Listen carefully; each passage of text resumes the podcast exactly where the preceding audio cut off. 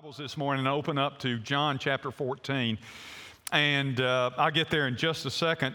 Uh, by the way, I've been asked uh, already today when I'm going to complete the last day series. I told you I'm moving that to Wednesday night. And so if you're interested in that subject, this Wednesday night, 6 o'clock, I will resume um, the last days uh, series that I began preaching in January. There's still a number of things that I want to talk about, like the role of America in, in prophecy in the last days, those kinds of things.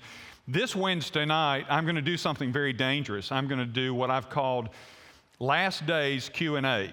And that is, I'm going to uh, allow you to ask questions unless I don't like the question, and then I'll just ignore it.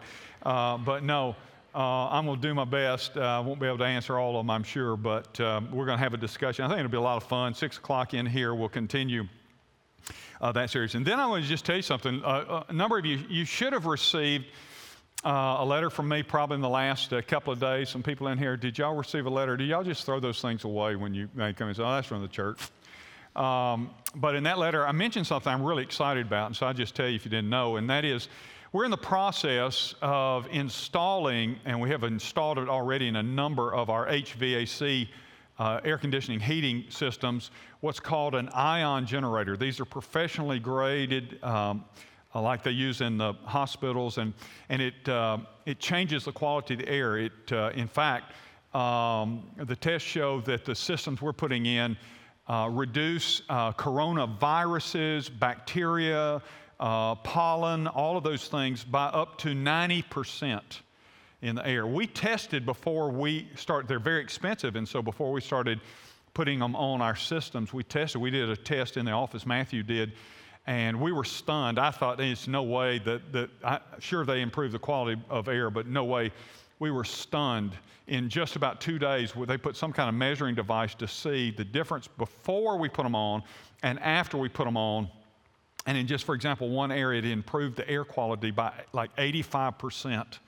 Uh, from what it had been. And so I'm pretty excited. I also talk about some ministry stuff that's going on that letter. I hope you'll read it if you uh, have not and when you get it. Uh, but uh, we're excited about that. We're continuing to do, you know, what we can do to try to make this place kind of place that you feel comfortable to come in, social distance in, and uh, and uh, glad that you're here. And also glad uh, to have those who are really social distance, and that is they're social distance because they're watching us online. And uh, we're glad to have you uh, tuned in today as well. Now, uh, I told you I wanted you to take your Bibles open in John 14. We'll look at our passage there in just a moment. You've got your outline. I don't know if they were out there. I didn't happen to notice when I was coming in, but uh, we've had a lot of people say, Pastor, I, I don't have enough note space.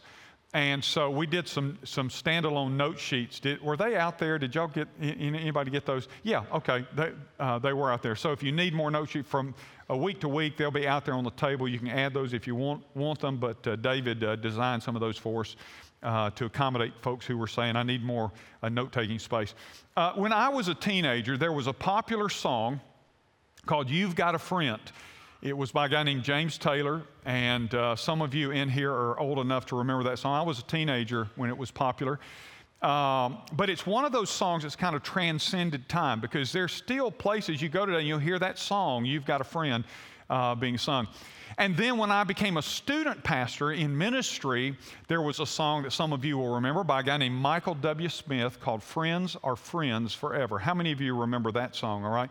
I, I want to tell you, as a youth pastor, at the end of a summer camp week, friends were friends. People would gather around, oftentimes a bonfire or something like that, and they'd hold hands and they would cry and sing, Friends are friends forever. If the Lord is the Lord of them.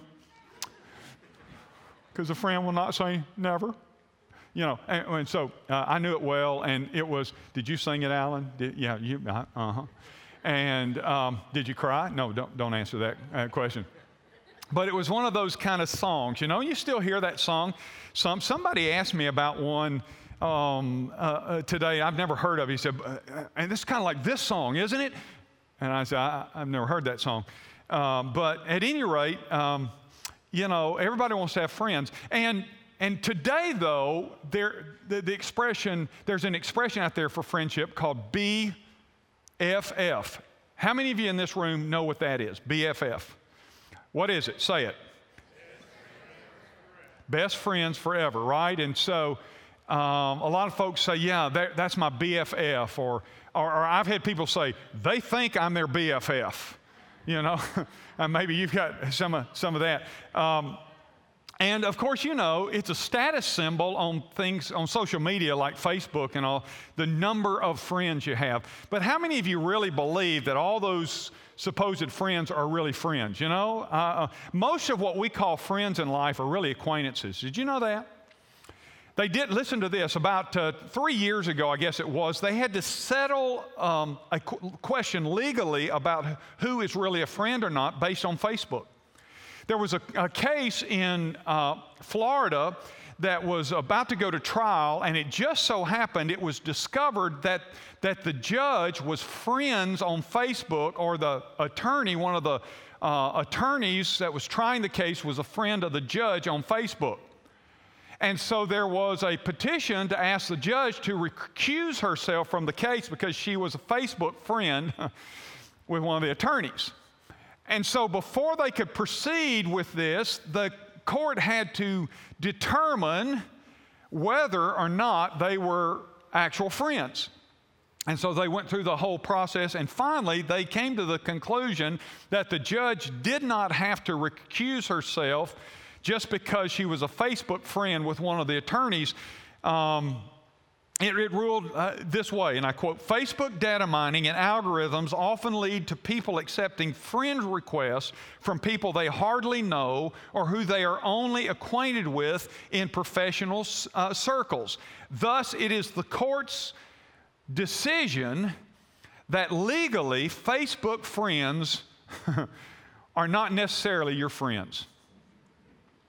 Well, I don't know that a court actually had to tell us that, right? Someone has stated this if you go through life with five true friends, you are fortunate. I mean, five real friends, you, you're fortunate. You may know the name of a billionaire named Howard Hughes. He died a long time ago, but through most of the course of his life, Howard Hughes was the richest man in the world. Now, by today's standard, he wouldn't be. You've got Bezos and, and some of these guys who lap circles around, but he was worth at the time $4 billion. Nobody had the kind of wealth that he had. But he is, it is reported that he said on one occasion, though I'm worth $4 billion, I would give every dime of it to have one true friend. Wow. Proverbs 1824 says a man of many companions may come to ruin, but there is a friend that sticks closer to uh, than a brother. Do you know just the assembly of ourselves, the gathering of the church is an expression of biblical friendship? We call it a fellowship, but it's tied to this commonality that we have in Christ. And so this is itself an expression. Your being here today is an expression of a kind of friendship. Today, I want to share some good news with you. And the good news with you is that if you, uh, uh, for you is that if you're a Christian, you've got a friend. You've got a friend. Do you know who that friend is? It's the best friend you could ever have. That friend is the Holy Spirit. That's the best friend you could ever have. The Bible teaches us that. And it, he is, the Holy Spirit is a true BFF. And he is the best friend forever to the believer. Uh, the Bible says that they'll never leave us or forsake us.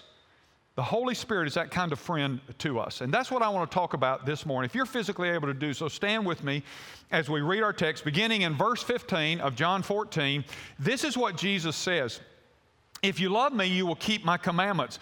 And I will ask the Father, and he will give you another helper to be with you forever, even the Spirit of truth, whom the world cannot receive, because it neither sees him nor knows him. You know him, for he dwells uh, with you and will be in you. I will not leave you as orphans. I will come to you. Yet a little while, and, and the world will see me no more. But you will see me because I live, you also will live. And in that day, you will know that I am in my Father, and you in me, and I in you. Father, thank you for uh, the word. And I pray this morning that you'll tenderize our hearts Father, cause us to receive it. Use your Holy Spirit, the author uh, to quicken your word right to the point of our need, to convict us and to challenge us, and most of all, God, to change us. We are listening, Father, to uh, the voice of your Spirit speaking through your holy word in Jesus' name. Amen. Thank you. You can be seated. Now, you know, I preached out of uh, John 16 um, uh, a couple of weeks ago, and I told you these chapters 14, 15, 16, 17 are special chapters. We call them the upper room discourse. It is Jesus instructing his disciples about some very crucial matters before his death and resurrection. He's kind of getting them ready uh, for what's to come. He's getting them, he's preparing them so that, that after he's gone, they will, they will be ready to face the challenges and the difficulties that they that surely uh, uh, was uh, uh, uh, ahead for them. And so he's giving them this crucial information. And twice now we see him speaking specifically about the Holy Spirit as the helper that's going to come to them and to all believers after Pentecost to reside in us in order to enable us and empower us to live the way God has called us to live and the way God expects us to live. And it's interesting how this, um, this particular passage starts. Look, look again with me, if you will. Look at verse 15. He starts off this section of the discussion by saying, If you love me, keep my commandments. Okay, that makes perfect sense. Yeah, I mean, people that you love, you want to, to follow and obey and you want to please them. So he says, If you love me, you'll keep my commandments, right? But isn't it interesting? The very next statement he goes on to say, And I will ask the Father, and I will ask the Father and he will give you a helper. So here's what he says If you love me, keep my commandments. And then he says, And I'll ask the Father to give you a helper. In other words, you're going to need help keeping my commandments. Now, now don't miss this. Love is the motivator, right? We, we, the, the greatest motivator we have for following Christ is we love him. And we love him, the Bible says, because he first loved us. And so it's a motivator to love God. So if I love someone, I want to obey them, all right? So he says, if you love me, you will demonstrate your love by obedience. But then he says, however, I know that love will not be enough to carry you. You know, I, probably if we did a survey, believers in this place or watching us online said, How many of you love the Lord? You remember Jesus asked Peter that. He said, Do you love me, Peter? Yes, Lord. Do you love me, Peter? Yes, Lord. Do you love me, Peter? Lord, why do you keep asking me that? You know I love you, Peter said. And we could probably answer the same way. Do you love Jesus? Yes, I love Jesus. Do you, you love God? Yes, I love God. He loved me, He died for me. I, I love Him. I, I, I, love Him. Then keep His commandments. Yeah, I, I try. I love him, but I, I, keep, I keep messing up, right? And, and if we're honest, we probably all would say, yeah, but I, man, it's so hard sometimes to keep the commandments. Hello? Even though I love him. So here's what Jesus was saying If you love me, you'll keep my commandments, but love will not be enough to, to keep you keeping my commandments. So I'm going to send you a helper. So the combination or the motivation or the inspiration to, to obey me is your love for me, but the empowerment to do that is the Holy Spirit. Does that make sense? So I, am going to send you a helper because I, I know that if you love me, you'll try to keep them, but you're not going to be very good at it unless you have some help. So I'm going to send you the helper. And um, and that's what he kind of leads into this. And with that as kind of background and context of what he's doing right here, I want to show you three things this morning about um, your best friend, the Holy Spirit. Number one, the Holy Spirit is, as a best friend, your counselor.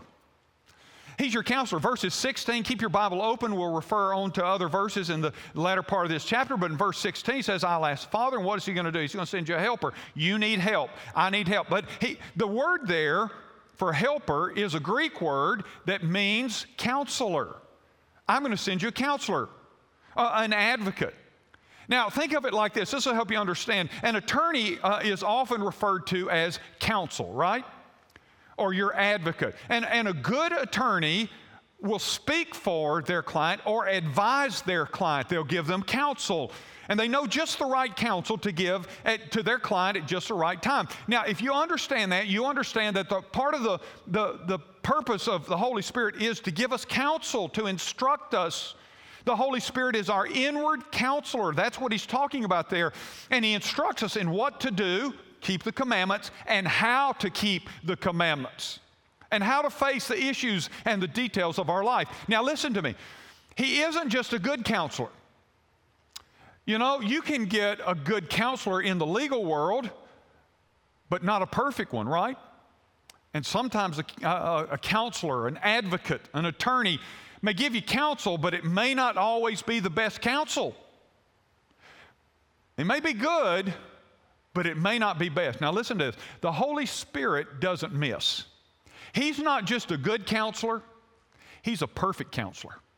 He will always get it right. That's why it's so important that we listen, and that means we have to understand the Holy Spirit's promptings.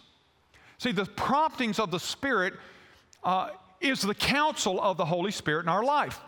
And, and that's one of the reasons He's our friend, because He prompts us. So it's vital that we learn to recognize and, and respond properly to those promptings of the Holy Spirit. Now, how does He prompt us? Well, there are a couple of ways He tells us down in verse 26 that the Holy Spirit prompts us. The first way is He prompts us about the ways of God. He prompts us in the ways of, of God. And then notice verse 26 says, And He will teach you all things. It works like this as you abide in Him. And by the way, in this series, I'll be talking, preaching messages on what does it mean to abide uh, in Christ. And as you abide in Christ, the Spirit of God abides in you, and then He will instruct you as the counselor of God in the ways of God, in the will of God. So, the indwelling Holy Spirit, He instructs you in the way of God, in the work of God, in the will of God. Let me give you a powerful principle here. People often ask, and through the years, I've had people say, Pastor, how can I know the will of God? Well, that's an important question. I mean, I think probably many, if not all of the, uh, us in this place today and watching by, by live stream would say, I would like to know the will uh, of God. How can I know the will of God? Now, listen, sometimes there are a lot of things God uses to help us, and this, we'll talk about that in another message on the will of God someday. But, but uh, there are a lot of ways and, and uh, instruments that God uses to help us understand His will. But listen to this we overcomplicate it a lot of times. It's not that complicated. In fact, it's more uh, simple than you might even realize. So let me tell you the secret to knowing the will of God, and I mean this, the secret to knowing the will of God is by allowing the Holy Spirit to control your life. That's a simple secret. It really is. You see, the Spirit of, and here's what the Spirit of God will never lead you or prompt you contrary to the will of God. So if you are filled with the Spirit, that is, and I'll talk about this in just a moment, he's, he's controlling your life, guess what? You will walk in the, in the will of God. You will walk and understand the ways of God. Does that make sense? Do like this if it does. So if the if, that's why Paul said, you know, we, I talked to you about be filled with the Spirit.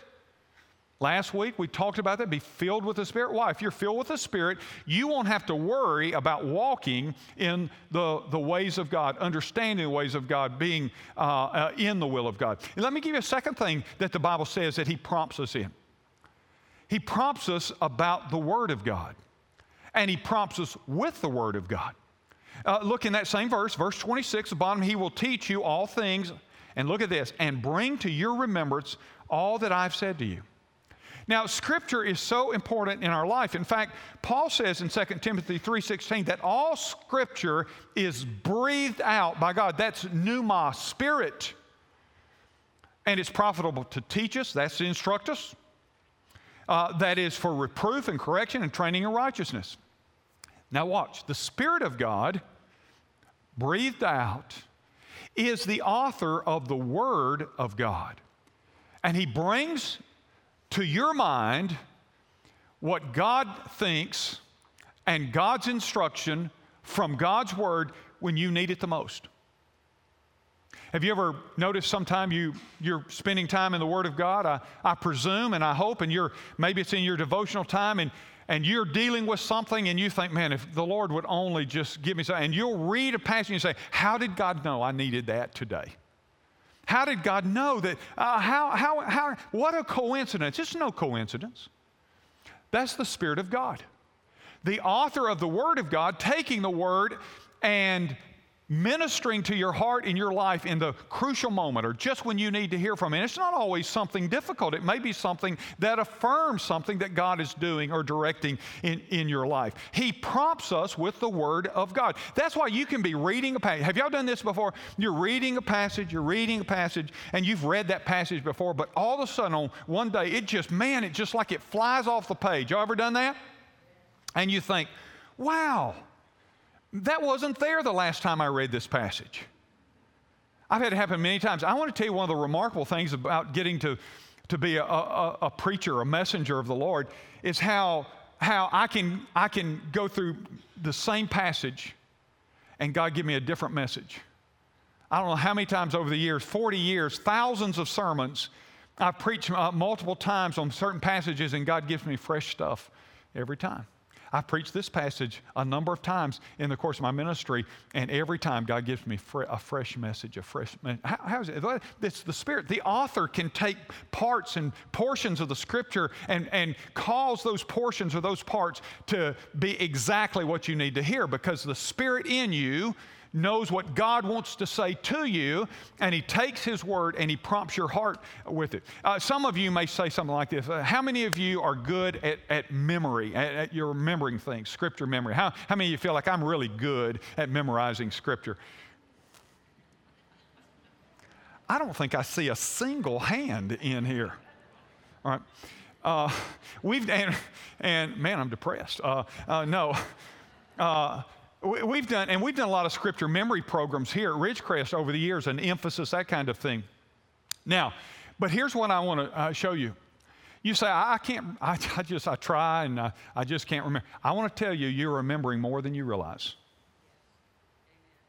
That's why you stay in the Word, by the way, because the Word will get inside of you and you won't even realize it. But what will happen is, and you've had this happen, that something's going on in your life and all of a sudden a passage pops in your brain uh, or a scripture starts resonating inside of you and you think, and you say, well, I can't tell you the reference. Does that mean it doesn't work? No, you, look, you don't, you, you don't have to say, that's, oh, that's in John chapter 6 and verse 14. Uh, we added those, by the way. But you suddenly, a, a passage comes by. How many of you have had that happen? Three of you. Okay, good. Now I'm really depressed. Uh, no, but but you've had that happen, right? Where you've and it's popped in your brain. You think, I didn't know, I knew that. But you did because you're putting the word inside of you. And guess what? The author, the Spirit of God, causes it to surface when you need it the most. It's a cool thing. It's not about your capacity to remember as much as it is your capacity to take in the Word of God, and the Spirit of God can bring it to your remembrance. That's what he said right there. And so he prompts your hearts. It's a cool thing. The Holy Spirit brings it forth. It's kind of like this it's kind of like a friend slipping up in your uh, ear you're going facing something or you've got a decision making, a friend slips up and says, Hey, let me encourage you and gives you a word and you go, boom, that helped me. That's what the Holy Spirit does. He says, hey, this is what you're facing. Let me remind you. Let me bring to your remembrance. And the reason Jesus said this to disciples is he knew what was about to happen, that he was going to be taken away from them, and they were going to face things that they had not faced without him, and they were going to face things because of him. And what he was trying to say is initially you won't understand, but the Spirit of God, when he comes on you, he will suddenly bring to your remember. Oh, yeah, remember what he said. Remember what he taught us. That's why it's so important that you be full of the Holy Spirit so that he can bring forth that which he has already put inside of you. Now, so the Holy Spirit is your BFF, if you will. He is your friend because he's your counselor. But secondly, the Holy Spirit is your friend because he's your companion. Look at verse 16 and following there. Uh, he says, I will not leave you as orphans, but I will come to you. Jesus wanted them to know that he wasn't leaving them alone. They, that's how they would feel initially, right? When between, between his crucifixion, resurrection, and Pentecost, they would think, well, okay, he left us. And then, okay, so we saw him after the resurrection. Hallelujah. But then he left again. But then the Spirit came down. Jesus went up, the Spirit came down, the disciples went out. And so suddenly it starts making sense. Oh, he didn't leave us. He said he wouldn't leave us as orphans, and now he's not just with us, he is residing in us. He's no longer just beside us, he's in us. And this points to the Holy Spirit's presence. The Holy Spirit's presence uh, in us. Now, I, I, suspect that some of you may not, um, you may not know the name Angel, uh, Angelo Dundee. Some of you might, if you have ever watched uh, much boxing over the years, Angelo Dundee. He was a great trainer, and you don't know that name, but I bet a lot of you in here know the name of Muhammad Ali. Uh, some consider him the best professional boxer in, in boxing history. Well, he was trained by Angel, uh, Angelo Dundee. Angelo Dundee was what they called his corner man. In fact, there are some who say the reason that Muhammad Ali could float like a butterfly and sting like a bee was because of uh, Angelo Dundee that was in his corner. He was, he was the guy who trained him. He was the guy who coached him and instructed him in the middle of the fights. And, and they asked him one time to describe his job as a corner man. And he said, it, he said uh, this, is, uh, this is his words. He says, When you're working with a fighter, you're like a surgeon. When you're working with fire, you're like an engineer and you're like a psychologist. When you're in their corner, you got to be all those things. You got to help them. You got to uh, instruct them, counsel them. You got to get in their heads and, and show them what to do. That's what he said being a corner man is like. Well, I want to suggest to you that the Holy Spirit, as our companion, is our corner man. He's our surgeon, He's our counselor, He's our psychologist, He's our life engineer. And it makes all the difference in the world to have the Holy Spirit in us as our corner man. In fact, a couple of things that, it, that it reveals it reveals that, uh, his occupancy. Now, listen, the Spirit of God wants uncontested occupancy of your life. Now, now, don't miss this. There are a lot of folks, a lot of believers who miss out on the work and the promptings of the Spirit, the power of the Holy Spirit, because they have not yielded control of their life. The Holy Spirit doesn't come in, He comes in when you get saved, but He doesn't come in with the intention of saying, You just give me a little room in your life over here, I'll take and occupy that little room, and I'll be fine with that. When the Holy Spirit comes in, the intention of God is that the Holy Spirit occupy the entire house. You know, I told you a couple of weeks ago that you and I, really what we are, are we are the houses of the Holy Spirit. Paul says in 1 Corinthians 6 19 and 5, Do you not know that your body is a temple of the Holy Spirit within you? And then he says, You're not your own, you were bought with a price. Why would he say that? He was saying, Listen, now listen, the Holy Spirit comes in to occupy the house. You're the house of the Holy Spirit. But it says, You're not your own, you were bought with a price. Now, now watch this the intention of the Holy Spirit is to not come in and occupy a portion, it is to invade and occupy the entire house. And you know why? He has a right to. He owns the house, he's not renting. He says, You were bought with a price by the precious blood of Jesus Christ. And the Holy Spirit owns the house. He's not renting space in the house. He has a right to the whole thing. But here's where we get in trouble. What we do is we, okay, I got saved, the Spirit came in, and I yield to Him in some things, but other things, it's like off limits. Here's, here's you, you stay in this area of my life and, and don't get into this area of my life, and this is going to be a wonderful thing. When I was young, um, I have two sisters. I have an older sister and a younger sister. I'm the only son in my family. In fact, I was my mother's favorite son. And, uh, but I had an older sister, and, um, and I don't know why, but I guess being a little boy, I remember uh, taping a line across the entry to my bedroom. And I posted a, a sign on the door facing that said, No girls allowed. Uh, you know, that was during the days of cooties. Y'all, anybody remember cooties? No girls allowed. He, wait a minute. Does anybody remember cooties? Raise your hand. You bunch of old fogies. Uh, okay. Uh, and so I didn't want any cooties in my room.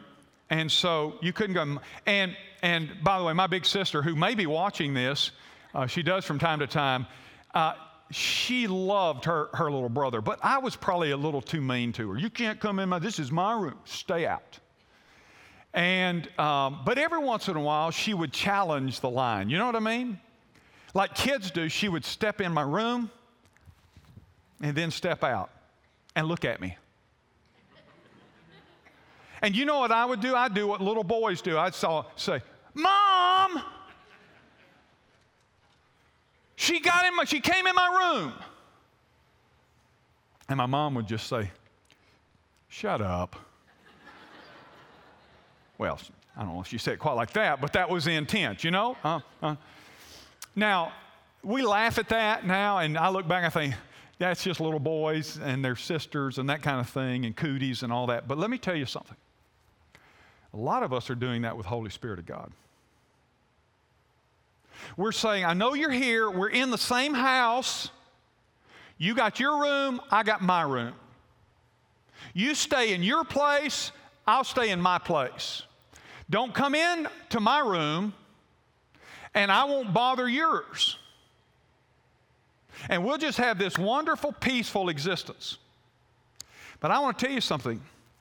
That may happen with little brothers and sisters, but that doesn't work with God. And that doesn't work with the Holy Spirit. And the only person that suffers in that arrangement is us. You see, when He saved you, He died for the whole house. He owns it. He has a right and a claim to all of it. But when we we relegate him to another location, we miss out on a lot of things like the promptings of the Spirit of God, and we miss out on the power of the Spirit of God. Um, the Holy Spirit's presence is not about negotiated territory. You know, listen, you may try, but we don't negotiate with God. We don't negotiate um, His occupation. It, it's not in, in heaven. It's not up for debate how much God owns and how much we own.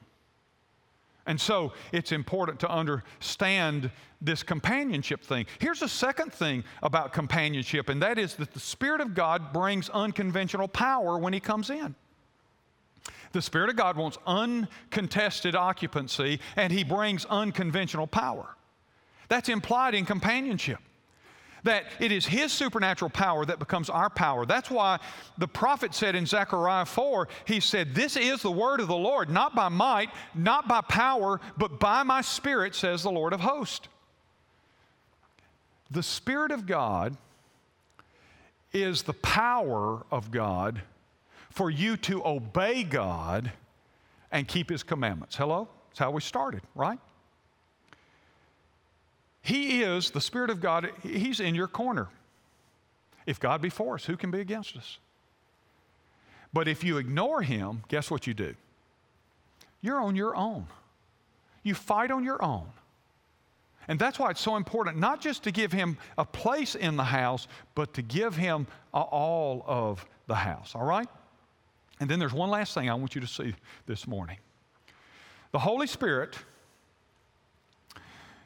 is our comforter. And that's one of the reasons he is our BFF. He is our comforter. Now, go back with me, if you will, to verse 16. I'll ask the Father, and he will give you another helper. You said, Pastor, helper was another word for counselor. That's right, it's another word for counselor. Both in verse 16 and verse uh, 26, that word there in the Greek, parakletos. But listen, it's more than counselor, it is also the word for comforter. He is the comforter. And the Holy Spirit is your comforter in the sense that He is the one that brings peace into your soul. Now, watch this. Look at verse 27. we didn't read this, but look at this. Peace I leave with you, my peace I give to you, not as the world gives do I give to you. Let not your hearts be troubled, neither let them be afraid. So, what's going on? Now, see if you can follow this. We started off with him saying, If you love me, you keep my commandments, right? And then immediately he talks about, and I'll send the helper, so he'll, he'll in other words, he'll help you do what love cannot by itself do. Keep my commandments. The Spirit of God in you will empower you to obey me. Okay? I know you love me and you want to do the commandments, but you're going to need help. Right? Y'all with me on that? Now, watch how he wraps this section up. So he says, um, so in verse 26, I'm going to, send, he reaffirms, I'm going to send the helper to you. I'm going to send the comforter to you. And verse 27 speaks of peace. And then I'm, he's going to give you peace. So he says, You're going to have peace. But before he does that, he said, like he did to start out with, he says, But for you to have peace, the kind of peace I give, you're going to have to have the helper. So the helper will come. He's going to teach you. You're going to remember the Word of God. And guess what? And then peace will be yours. My peace will be yours. Not the peace the world gives you, it's a completely supernatural kind of peace. So his point is what? The Holy Spirit brings peace we see the Holy Spirit's peace. And it's a picture of a friend. This word, parakletos, comforter, is a picture of a friend that's called alongside of, to walk with. You know, a lot of times in life when you face something challenging or difficult, isn't it nice to have a friend who walks with you through that? You know, you know that they can't always fix what you're going through, but just having the companionship of a friend does something, doesn't it? Just know I've got somebody beside me, I got somebody with me, somebody to encourage me when, when I just feel like I can't keep going forward, and I've got them there with me, a friend. That's the idea in the Greek of comforter or parakletos. And it means that the Spirit of God has, has come inside to be your friend, to comfort you, to bring the peace of God. So, and Jesus knew they were going to need comfort with what was ahead for them. And, and they were going to need peace that only God could bring into their life. That's why Jesus goes on to specifically qualify peace. He says, This peace that I'm going to bring is not like the kind of peace that the world brings you. There is a significant difference. He says there's the peace of the world, right? The peace of the world. What is the peace of the world? Well, the peace of the world is usually an attempt to escape from difficulties or trouble so I'll feel at ease. It is avoiding uh, uh, trouble. It is refusing sometimes to face things. It, uh, it is refusing to admit what is real.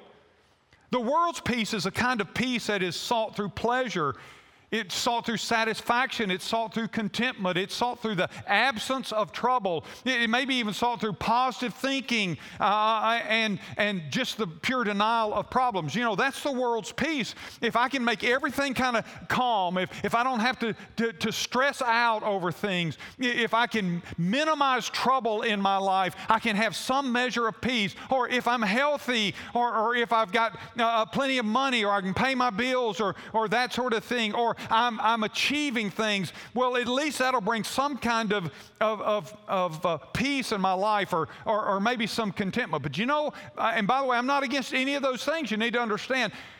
But here's what Jesus is saying those are the things that the world says if you achieve something, if you amass something, if your relationships are, are perfect and all of these, then you can find, if you're not facing any trouble, right, then you can find peace. But here's the problem it doesn't last, right? It doesn't last. Because what you end up doing, did you know there are, let, let me give this, there are a lot of very wealthy people that are nervous wrecks. They don't have peace. You know why? Because they're trying to manage and keep from losing what they've got. Um, there are people in relationships that others might look at and say, that's a wonderful relationship, but their relationships uh, are, are, are distressing because they're always afraid something's going to go wrong.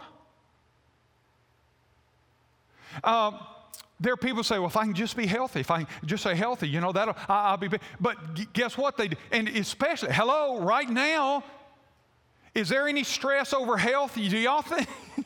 Is there any stress over health right now in our world? Of course. And you know what we're doing? There's a lot of anxiety and fear trying to manage health.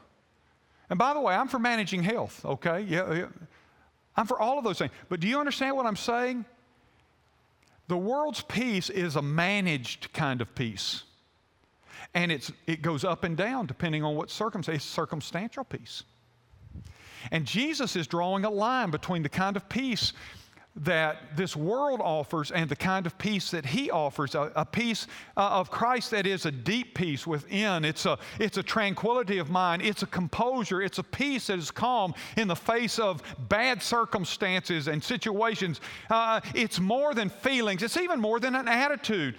It is a peace that uh, is a peace of, of victory in fact, turn uh, to John chapter 16 for just a second. The last verse in John chapter 16, still a part of this upper room discourse. Look what Jesus says. I have said these things to you. He's about to pray in chapter 17. So, but he says here at the end of chapter 16 to, to them, all of these things that we've been talking about and other things that he talks about in this upper room discourse. He said, I've told you all of these things, and then he tells you why. I have said these things to you that in me you may have what class? Peace.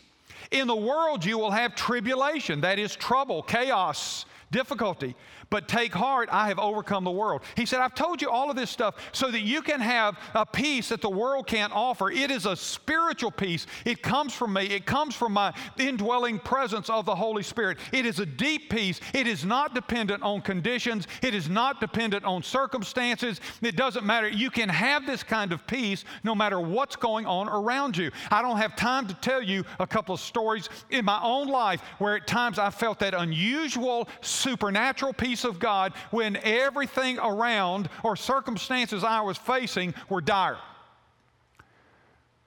And yet the peace of God would flood my heart. That comes from the Spirit of God. And Paul even says it surpasses all understanding. And you know what he says about it? He says, not only does it surpass all, it will guard your hearts and your minds in Christ Jesus.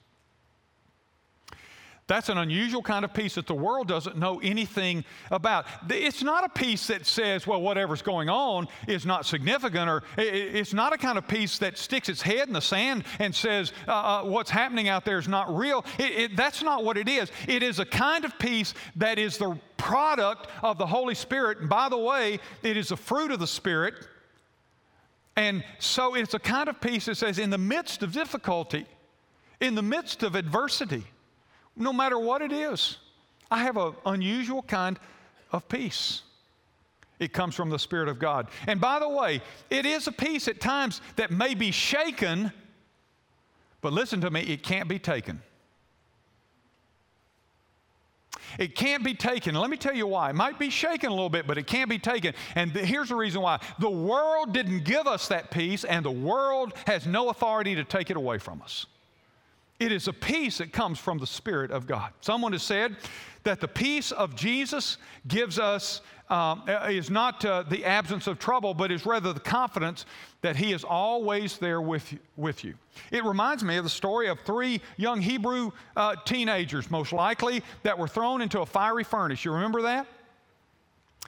And um, they had made this statement. They said to the king, King, we believe our God is able to deliver us. But even if He doesn't deliver us, you need to know something.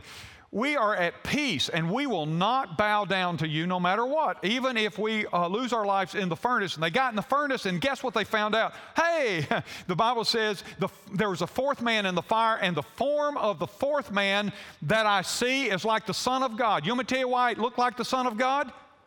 It was the Son of God. Three guys in the fire look around, and there's Jesus with them. By the way, he didn't take them out of the fire, he took them through the fire. Never forget that. And that's peace, isn't it? To say, hey, King, we, our peace is found in Jesus. It's not in our circumstance. Throw us in the fire. We don't want to go in the fire. But if we're in there, we believe He can deliver us. And even if He doesn't, it's okay with us. That's peace. One of my favorite stories comes out of the 17th century. Nicholas Ridley, he was, um, he was burned at the stake because of his bold witness for, for Christ. And uh, he wouldn't recant, and uh, he was sentenced to be burned at the stake, as many Christians were. And on the night before his execution, on the night before he was burned alive on that stake, his brother came to him and said, Hey, would you like for me to come and spend the night with you in your cell and give you any, you know, assistance and encouragement that I can before tomorrow?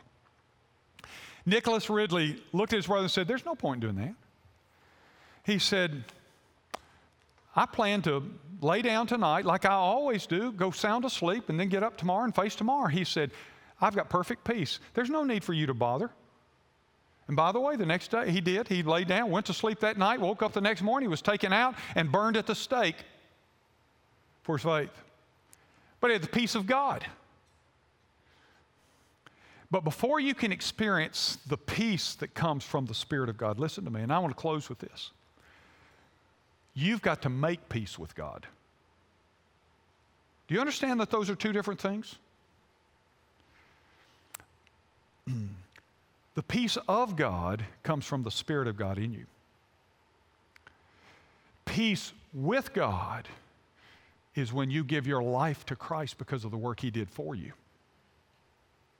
And Paul tells us about it in Ephesians 2. Listen, let me just read this. If you want to mark the passage down, go back and look at it. Ephesians 2, verses 13 through 18 it says, But now in Christ Jesus, you who were once far off have been brought near, how? By the blood of Christ. For he himself is our peace. Do you get that? He, he's made peace for us with God. That's what it means and has made us uh, both one and has broken down the, uh, in his flesh the dividing wall of hostility by abolishing the law of commandments expressed in the ordinances that he might create in, in himself one new man in place of the two. And so, making peace, might reconcile us both to God in one body through the cross, thereby killing the hostility. In other words, he has initiated the path to peace with God. He's done everything necessary instead of it being Jesus and you, it now is Jesus has, has uh, uh, made uh, the path to, to God accessible to us on our behalf. He's done it for us. He's, he has made peace with God uh, for us. And it says, For through him we have both access to peace and to the Spirit of God the Father. He's already done the work. That's what he's saying. He's already, he's already cleared the path to peace with God. And peace with God is necessary to have the peace of God. Dr. Martyn Lloyd-Jones said this. He said, We can have no benefits from God until we first have peace with God. It's a good line. We can not have, everybody say, oh, boy, I'd love to have the peace of God operating in my life. Well, make sure you have made peace with God. Here's what you have to understand it is the Spirit of God that draws us to God. It is the Spirit of Christ. He draws us to God. He draws us to peace with God. And then it is the Holy Spirit that fills us with the peace of God. Do you get that? It is the Spirit that draws us to God. And then when we've made peace with God, it is the Spirit who fills us with peace of God. Therefore, Paul writes, since we have been justified by faith, we have peace with God through our Lord Jesus Christ. Can I ask you this morning, do you have the peace of God?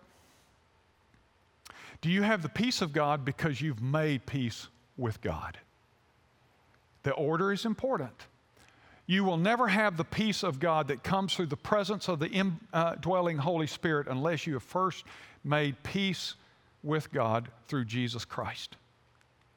If you've never done that before, you can do it today. Would you bow your head and close your eyes? No one's looking about in this place. No one.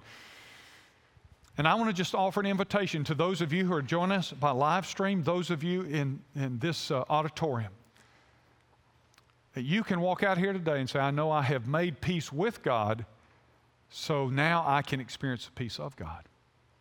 Here's how you do that. If you've never trusted Christ as your Savior, right where you are, in this place, by live stream, wherever you are, you just call out to Him. Say, Lord Jesus, thank you for dying for my sins. I know that I'm a sinner and I know that I need you.